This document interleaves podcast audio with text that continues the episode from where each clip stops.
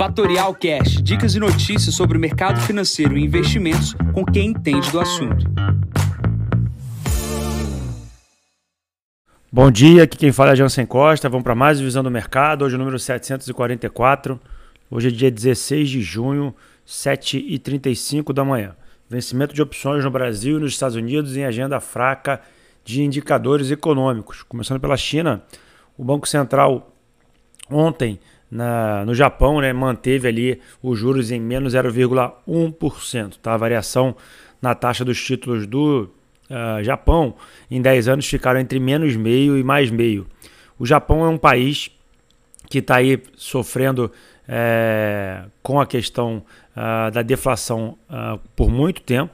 É, o pós-Covid está sendo muito bom para o Japão. O Japão vem crescendo, as bolsas vêm atingindo novas máximas e é um país ainda que mantém os juros em taxas estimulativas, tá, pessoal? Então, obviamente, é, vale a pena olhar para o país, vale a pena uma alocação no país, olhar também para a moeda, dado que os juros ainda estimulativos devem ainda uh, gerar aumento de juros em algum momento. Então, se expor aí a moeda japonesa pode ser algo interessante. É fácil de fazer isso, Jansen? Não, tem que ter uma conta no exterior e comprar ações do Japão, ou você compra o ETF, ou você tem que abrir uma conta numa uh, corretora internacional. Mas vamos falar um pouco aqui sobre China.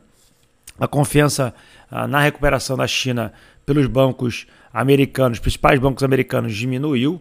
É, essa recuperação é uma das pautas que podem impulsionar o Brasil aqui uh, frente a um novo ciclo de commodities. Né? O banco uh, Bank of America se juntou aí aos outros bancos, diminuindo as projeções de crescimento.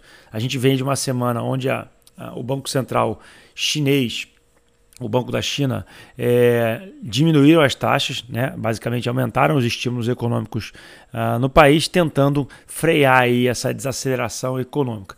A gente precisa ficar de olho, porém, o que nos impacta, e obviamente é, impacta também o crescimento global, é que a China ainda é a fábrica de produtos manufaturados do mundo inteiro. Então, o mundo inteiro exporta para lá, é, manufatura e acaba importando produtos é, é já para consumo. É, bom, olhando aqui para minério de ferro, a gente tem a bolsa de Dalian hoje subindo 0,12%, 815 yuans, o equivalente aí a 114,60 dólares. Uma boa cotação para fechamento da semana, uma recuperação interessante do minério de ferro. Olhando para a Europa, a gente tem aqui os mercados operando em alta, né? Ontem teve aí o aumento dos juros por parte do Banco Central Europeu e a inflação da zona do consumidor ali ficou estável ali na base anual. A Europa fez o seu dever de casa essa semana com o aumento de juros.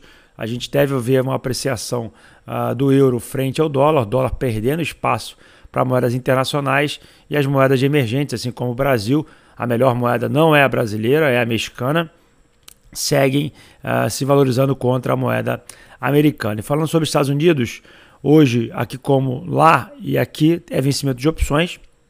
Hoje deve ter um fluxo bastante significativo nos mercados, esperando aí essa, essa liquidez uh, em função das opções. É, a gente tem um triplo vencimento lá, e se contar o vencimento no Brasil, que são quatro vencimentos.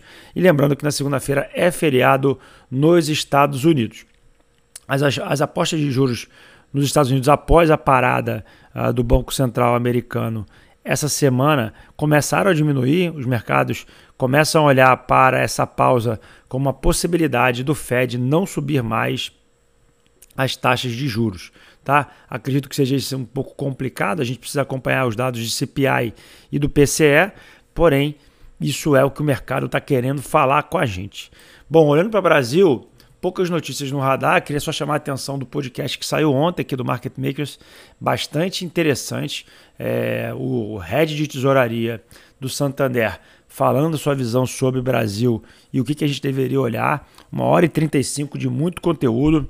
Quem tiver aí com tempo para poder ouvir esse podcast, faça aí no final de semana ou faça no dia de hoje.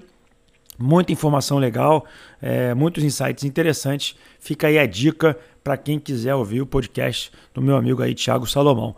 Olhando para os destaques das empresas, ontem à noite o Bradesco anunciou o pagamento de juros sobre capital próprio sobre as ações de quem tiver as ações no dia 26 de junho, tá? Então quem tiver as ações lá vai receber 0,17 reais por ação ordinária e 0,19 por ação preferencial. São 17, quase 18 centavos e outro 20 centavos por ação para cada unidade. Bom, vamos lá para a agenda de hoje. 8 horas da manhã tem o GP10. A expectativa é uma projeção de baixa de 2,15.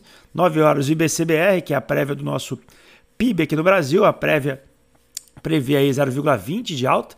11 horas confiança do consumidor nos Estados Unidos. E nas 17 horas, vencimento das opções, tanto aqui quanto lá fora. Bom, nesse momento os mercados lá fora operam estáveis, com 0,15 de alta, todos os mercados com essa elevação.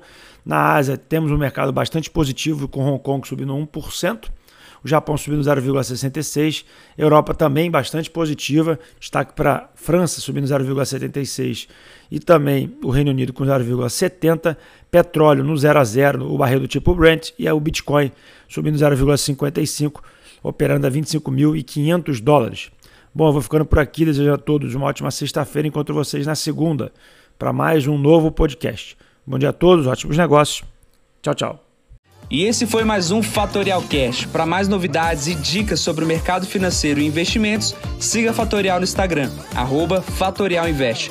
Para conteúdos exclusivos, entre no nosso Telegram, Fatorial News Informa. Para saber mais sobre a Fatorial, visite o nosso site fatorialinvest.com.br.